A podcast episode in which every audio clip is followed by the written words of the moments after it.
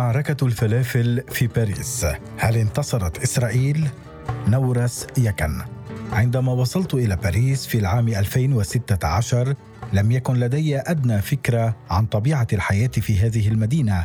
أنا قادم للعيش في عاصمة النور حيث برج إيفل وجادة شانزليزيه ونهر السين والعشاق. منذ اللحظة الأولى تحطم لك باريس كل هذه التصورات. تجد نفسك أمام مدينة كبيرة ومزدحمة وسريعة لا تمت للرومانسية بصلة بل مليئة بالناس والعمل والتوتر. شوارعها ليست نظيفة كما هو التصور العام عن أوروبا. السكان ليسوا أنيقين ولا تفوح منهم روائح ديور وشانيل عندما يطلقون ريحا كما قال لي صديق كان يسخر من تصوره للفرنسيين. قبل أن يأتي إلى هنا. باختصار هي مدينة صاخبة ككل المدن الكبرى ويعيش فيها أناس عاديون ككل البشر. في اللحظة الثانية تسرقك باريس البهية بتفاصيلها العمرانية وتثير إعجابك بالتنوع. جميع جنسيات الأرض تعيش هنا وتتحدث نفس اللغة. ولا تستطيع تمييز الفرنسي من غير الفرنسي. فالأبيض الذي تظنه فرنسيا قد يكون مهاجرا وصل حديثا من أوروبا الشرقية والإفريقي الذي تظنه مهاجرا قد يكون أبوه وربما جده قد ولدا في فرنسا. أما في اللحظة الثالثة وهي الأكثر عمقا فتبدأ بالانخراط في هذا المجتمع وتبايناته. تنظر إلى المنافسة عن قرب. وتطرح في بالك أسئلة من قبيل.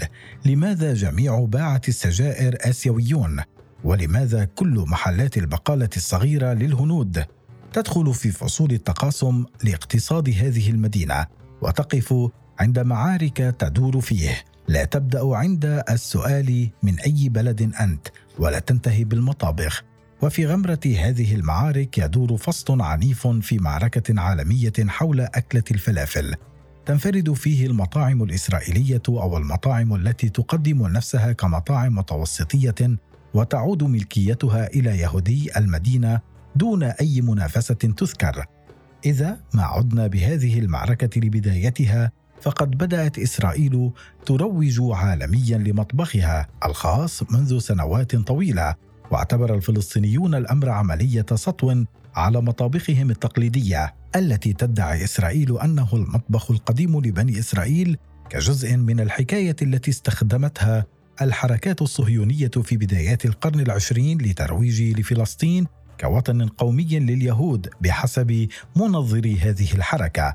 هذا المطبخ لا يضم أي طبق غربي رغم انحدار الكثير ممن يشكلون بنية المجتمع الإسرائيلي اليوم من أوروبا إنما هو مطبخ متوسطي بامتياز ولذا حتى سكان حوض المتوسط لا يتفقون على أصل أو نسب طبق ما إلى بلد ما ولنا في صراع الكسكس الذي دار في اليونسكو قبل فترة مثال كبير على ذلك. الفلافل موجودة في جميع دول شرق المتوسط ومصر ولا أحد يدعي نسبة الفلافل له فهي الأكلة الشعبية رقم واحد في كل من سوريا والعراق ولبنان والأردن وفلسطين ومصر فيما تصر إسرائيل على اعتبارها إسرائيلية. تقول الرواية الإسرائيلية إن الفلافل انتقلت من بني إسرائيل إلى سكان العراق القديم. ولا يخفى على أحد. كون بني إسرائيل بالأصل كانوا يعيشون في العراق قبل نزوحهم لفلسطين أي قبل الديانة اليهودية حتى. فيما ترجع الرواية العربية الأكثر رواجا أكلة الفلافل لأقباط مصر وأنها كانت أكلة خاصة بموسم الصيام المسيحي والذي يمتنع فيه الناس عن أكل اللحوم.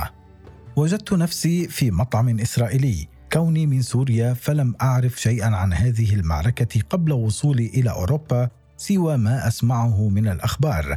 عما تبذله إسرائيل من جهد كبير لترويج مطبخها الذي يحتوي على عدة أصناف ولكن تبقى درته الفلافل. لم أكن أعرف من قبل ما هي الفلافل الفلسطينية ولا كيف يتم تقديمها بنوع خاص من الخبز ولا نعرفه في سوريا وكذلك إضافة مقليات أخرى كالباذنجان وهذا أيضا غير شائع في الفلافل السورية. وكوني سوريا تربى في قلب العروبة النابض لم أعرف الكثير عن اليهود ولا التقيت بهم من قبل إلا في باريس. هنا وعندما وصلت قال لي صديق سوري سوف أصطحبك لتأكل فلافل عند اليهود. فما كان مني إلا أن سألت تحت هول المفاجأة لماذا اليهود؟ تحديدا.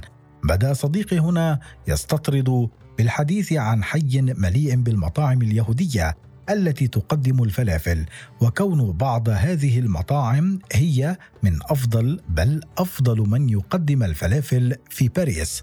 لقد اعتراني الفضول وذهبنا إلى شارع روزيه في قلب الحي اليهودي وسط العاصمة الفرنسية وتحديدا في الدائرة الباريسية الرابعة شارع طوله بحوالي 500 متر وربما أكثر وله تفرعات وعلى جنباته ترتصف فيها مطاعم الفلافل التي تقدم نفسها كمطاعم شرق أوسطية أو متوسطية بالغالب. أما بعض المطاعم الأخرى فهي تقدم نفسها كمطعم إسرائيلي وجميع هذه المطاعم تقدم طعام الكوشر وهو الطعام اليهودي الحلال الذي يشترك اليهود والمسلمون في أوروبا في أكله.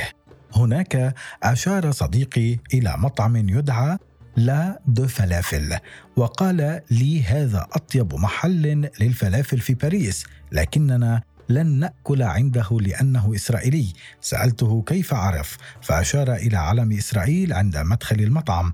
وبالمناسبة يحصل هذا المطعم على أعلى تقييم لمطعم فلافل في تطبيق Google Maps.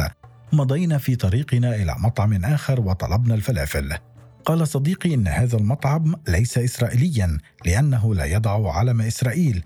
قلت له هل هذا يؤكد أنه ليس اسرائيليا؟ فقال لي على الأقل من ريح ضميرنا. في ذلك اليوم تناولت واحدا من أطيب أنواع الفلافل التي أكلتها في حياتي. وبت دائم التردد إلى ذلك الشارع أمشي هناك ألتقي بأولاد العم يأكلون أشتري فلافلي وأذهب. حتى غافلت ضميري مرة وتسللت برفقة أصدقاء ضحكت عليهم كما فعل صديقي وذهبنا للمطعم الإسرائيلي ذاك. وكان فيه حقا أطيب فلافل يمكن أن تتذوقها في باريس. بعد ذلك عرفت أن هذه الفلافل مطابقة تماما لما يعرف في فلسطين فهي مختلفة عن السورية صغيرة وتعج بالكزبرة ويضيفون لها الباذنجان المقلية وتقدم بخبز البيتا المدور الساخن. واللافت أنه عند البحث على جوجل من فرنسا باللغة العربية على كلمة فلافل في باريس ستكون أول نتيجتين لمطاعم إسرائيلية أو متوسطية. الفلافل العربية كل عضة بغصة. من وصل إلى هنا بالتأكيد سأل نفسه عن الفلافل العربية. هل توجد مطاعم عربية تقدم الفلافل في باريس؟ طبعا يوجد. ولكن كما يقول المثل في بلادنا شو بدي اتذكر منك يسفر رجلي. كل عضة بغصة. المطاعم العربية في باريس بمعظمها لا تهتم إلى دورها الثقافي فهي محلات تجارية بحتة تهتم بالربح على حساب الجودة أو تقديم المطبخ العربي كمنتج ثقافي للآخرين. والفلافل هنا كما الشاورما من نصيب المطاعم اللبنانية والسورية.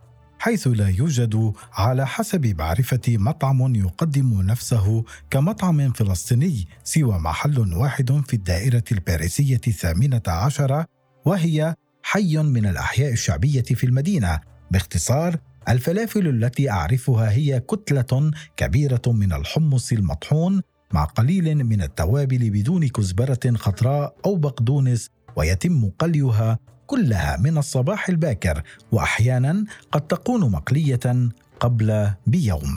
عندما تطلب ساندويش فلافل يقوم البائع بأخذ حبتين من الفلافل ويضعها في جهاز التسخين الميكروويف وعندما تسخن يضعها برغيف خبز مع خس وبندورة وكبيس مخلل ويضيف لها طحينة ثم يضعها قليلا على الشواية نفسها التي يضع عليها ساندويش الشاورما وصحه وهنا هكذا تقدم سندويشة الفلافل عند العرب باستثناء محل لبناني واحد اسمه ألو بيروت.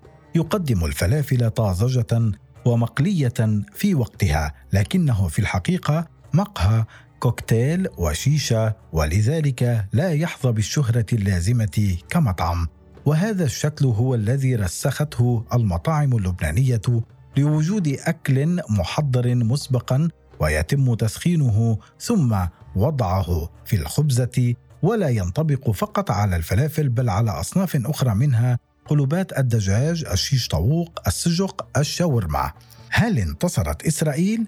من هنا كان الدافع لكتابة هذا المقال ولمعرفة كيف ينظر العرب هنا للفلافل كطبق طعام وكثقافة طعام أيضا ولذلك سألت كل أصدقاء العرب ومنهم فلسطينيون أين يأكلون الفلافل وكلهم أجمعوا على أنهم يذهبون لتناولها في المطاعم المتوسطية. الجميع قال إنه يرفض أن يأكل في مطعم إسرائيلي لكن لا مشكلة مع المطاعم التي تقدم نفسها كمطبخ متوسطي ولا مكان أصلا لأكل الفلافل سوى في هذه المطاعم. ما يحرص عليه من التقيته من عرب هنا هو أن لا يتعاملوا مع منتج إسرائيلي وربما مع الوعي بمكان. الفصل الدقيق الذي حققته الفلافل بين اليهودي والإسرائيلي وهذا ربما ما منح الشعبية الكبيرة بين العرب لمطعم الفلافل معاذ وهو مطعم لأحد يهود المغرب العربي. إذا كنت وصلت إلى هنا وتنتظر الإجابة عن سؤالي هل انتصرت إسرائيل في معركة الفلافل؟ فلن يكون الجواب نعم أو لا. على ما يبدو أن من انتصر هي الفلافل نفسها والتي عبرت البحر لتصبح أكلة عالمية تقدمها اليوم المطاعم في كل أوروبا بغض النظر عن جنسيتها وترتفع أسهمها مع زيادة شعبية الأكلات النباتية. الفلافل في باريس غدت قصة تؤكد أن الطهو كتراث إنساني لا يمكن أن ينسب لأحد فالأطباق تسافر وتدخل في ثقافات المجتمعات المختلفة وتتماهى معها. في المتاجر الفرنسية مثلا عشرات الأصناف من الفلافل بتوابل مختلفة وطعامات متنوعة كلها اعتمدت على فكرة طحن الحمص وقليه ومؤخرا خبزه بالفرن. كل هذا بات يسمى فلافل. أما إذا كنت مصرا على معرفة الجواب على هذا السؤال فعليك أن تأتي إلى باريس وتجرب الفلافل هنا وهناك وتقرر بنفسك.